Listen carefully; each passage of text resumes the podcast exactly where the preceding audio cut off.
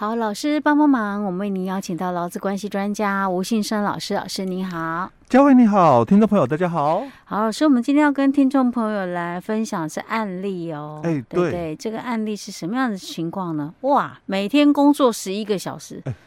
因为很多的这个中小企业哦，嗯，大概这种情况算蛮普遍的，哦、因为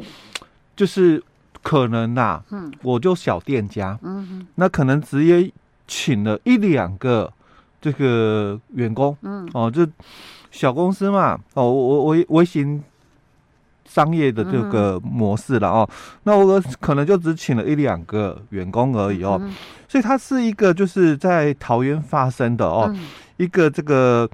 机车行，嗯，哦，因为像这种的话蛮普及哦，就是你大概路上啦哦，大概都可以看得到哦，可能一条街上就好几个机车。机车行对啊，可能都只真的就请一两个员工而已哦。因为台湾的机车多。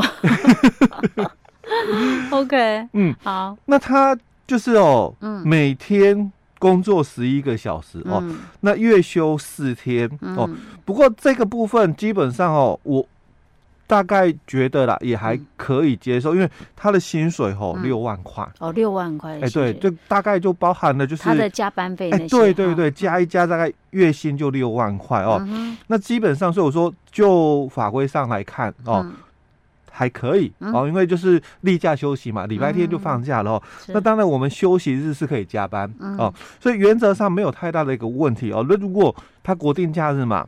也上班的话哦，也是加班。所以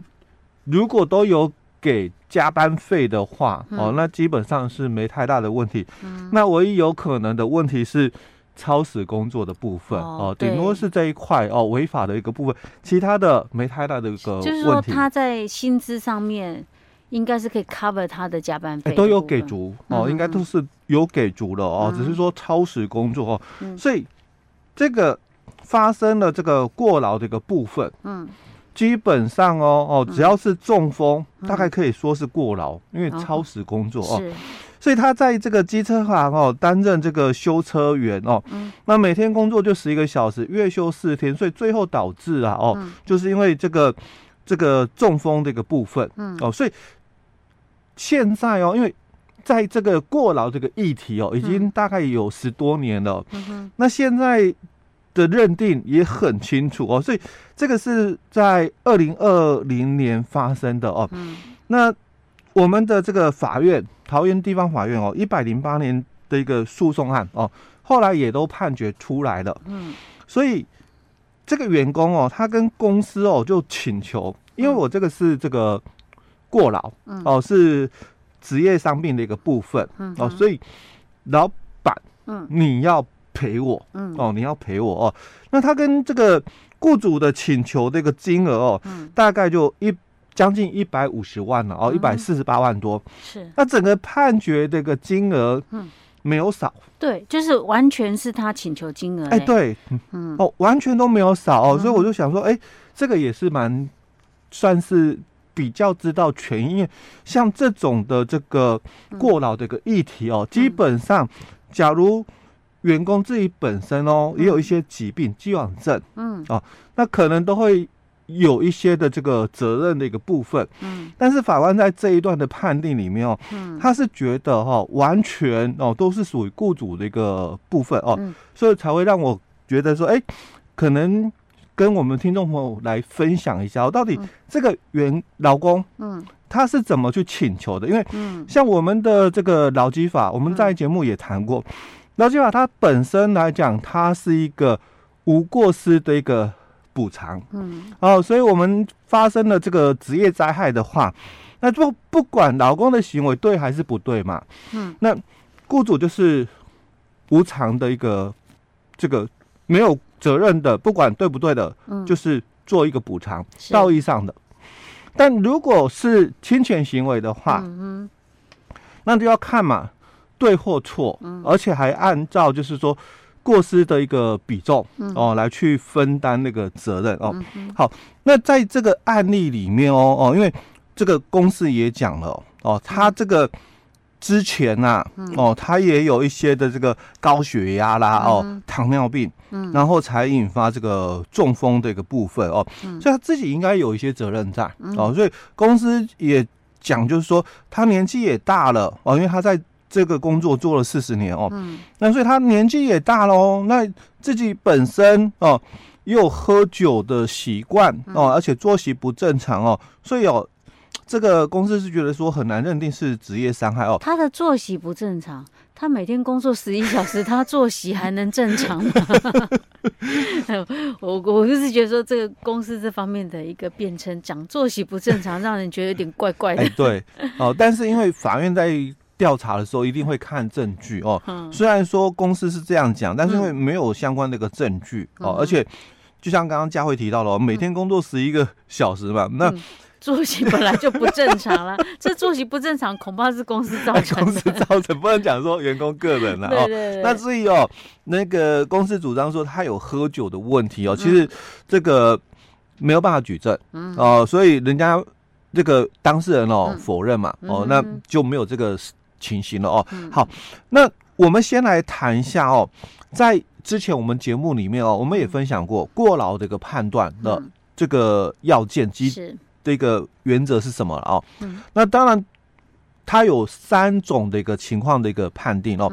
嗯第一种情况就异常事件，嗯，就是前一天有没有发生什么突发的一个事情哦？那这个异常事件指的就是前一天而已，嗯，啊，有没有什么突然就是呃，比如说呃环境的一个变化，嗯，哦，就是可能公司工厂发生火灾啊、爆炸哦这样的一个异常事件啊，或者是员工个人的，哦，比如说可能前一天呢，可能家庭发生重大事故，嗯，哦，家人往生啊，或者什么其他重大的一个事故哦，那这种的话。哦，就是异常事件的部分。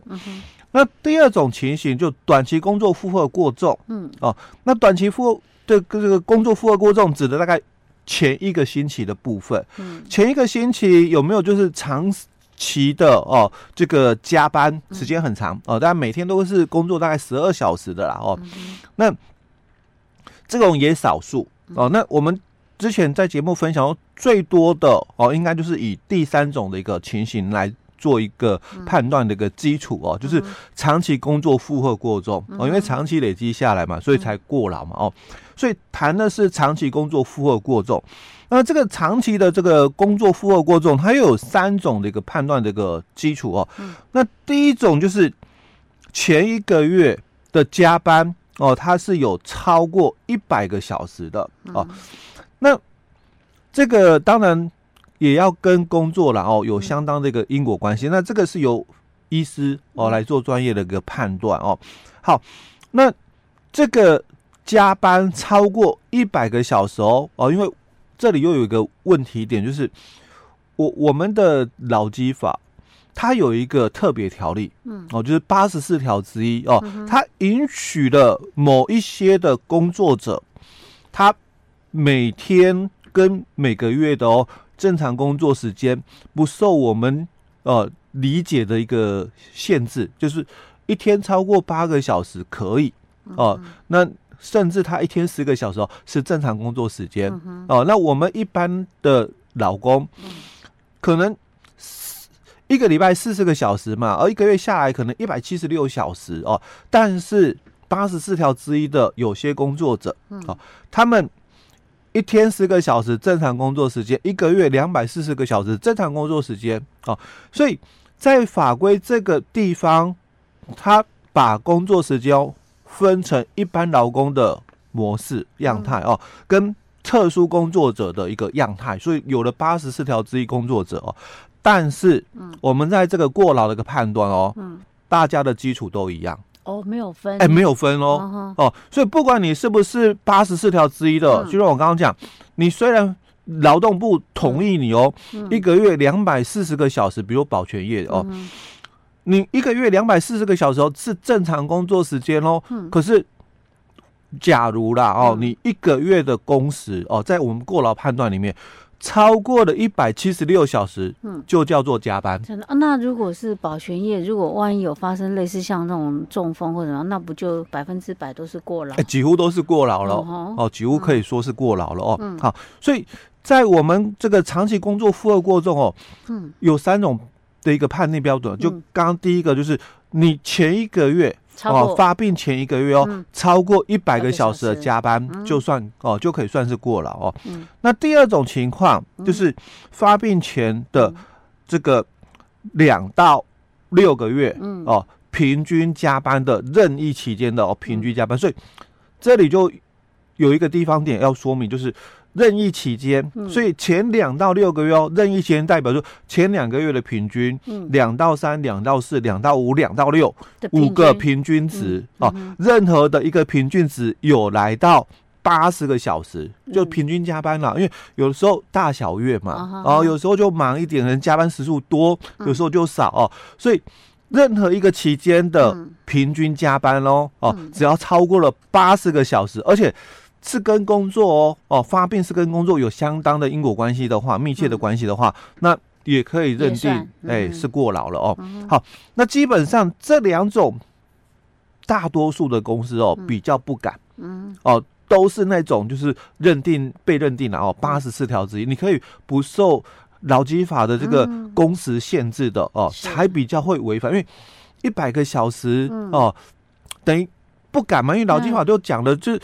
一个月加班嘛，顶、嗯、多就是四十六小时嘛。对啊，你超过一百小时，那也是蛮夸张。哎，蛮夸张的哦。嗯、那你超过了八十个小时，也真的蛮夸张哦。所以第三种情况就很重要哦，因为很多公司哦，大多数都是违反这个第三种情况哦。因为第三种情况，它是讲说发病前一到六个月哦，任意期间的平均加班哦，所以一样哦。前一个月一到两个月，一到三，一到四，一到五，一到六，六个平均值哦，只要任何的一个平均值超过四十五，所以四十五还不算哦，哦。要超过，所以四十六哦，那四十六就很容易哦，因为劳基法这个三十二条的规定，我说这个事业单位每个月嘛，嗯。这个延长老公的一个工作时间哦。不得超过四十六小时，所以很多公司就会控制了。那法规规定我可以加班四十六嘛？哦，那我们公司哦，每个月加班上限四十六，哦，那四十六小时刚好符合我们刚刚讲的哦，这个超过四十五小时哦。不过不是这样就可以哦，它还有其他的条件。刚刚两个是没有其他的条件，只要时间超过了就可以哦。那第三种的话，它多了一个条件哦，就是说，而且哦，它有。伴随着工作紧张的一个样态、嗯、哦，那这个工作紧张的样态，它就又有说明了哪几种的一个模式的算式。哦，嗯、比如说你们可能是不固定的这个班，嗯、可能有些是固定班嘛，我就固定上白班、哦，或者是我就固定上中班晚班。哦，嗯、它它是比较属于不规则的排班、嗯、哦。是那第二种情况，就我们刚刚提到了。轮班的、嗯、哦，你可能是轮班的哦，嗯、那或者是你是固定上夜班的、嗯、哦，那又或者是你可能是要常常出差的，嗯，哦，因为你出差的话，可能时间也就是比较不固定哦，嗯、那这个是比较我们常看到的哦，嗯、所以很多的这个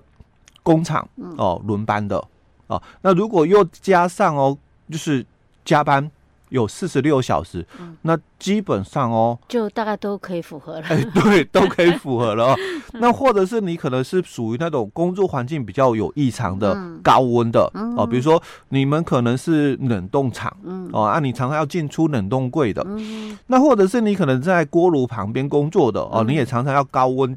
常温、高温、常温的哦。嗯、那这种环境的异常哦，或者是有这个时差的异常啊、哦，比如说这个。呃，空服员哦，他可能常就是那个航线嘛，嗯、所以有时差的一个问题哦。那大概只要有符合这几种的一个样态、嗯、哦，就可以算是过劳了。OK，、嗯、好，那有关于这个案例的话，我们可能比较详细的情况，我们要等到下一集再跟大家来继续分享喽。嗯。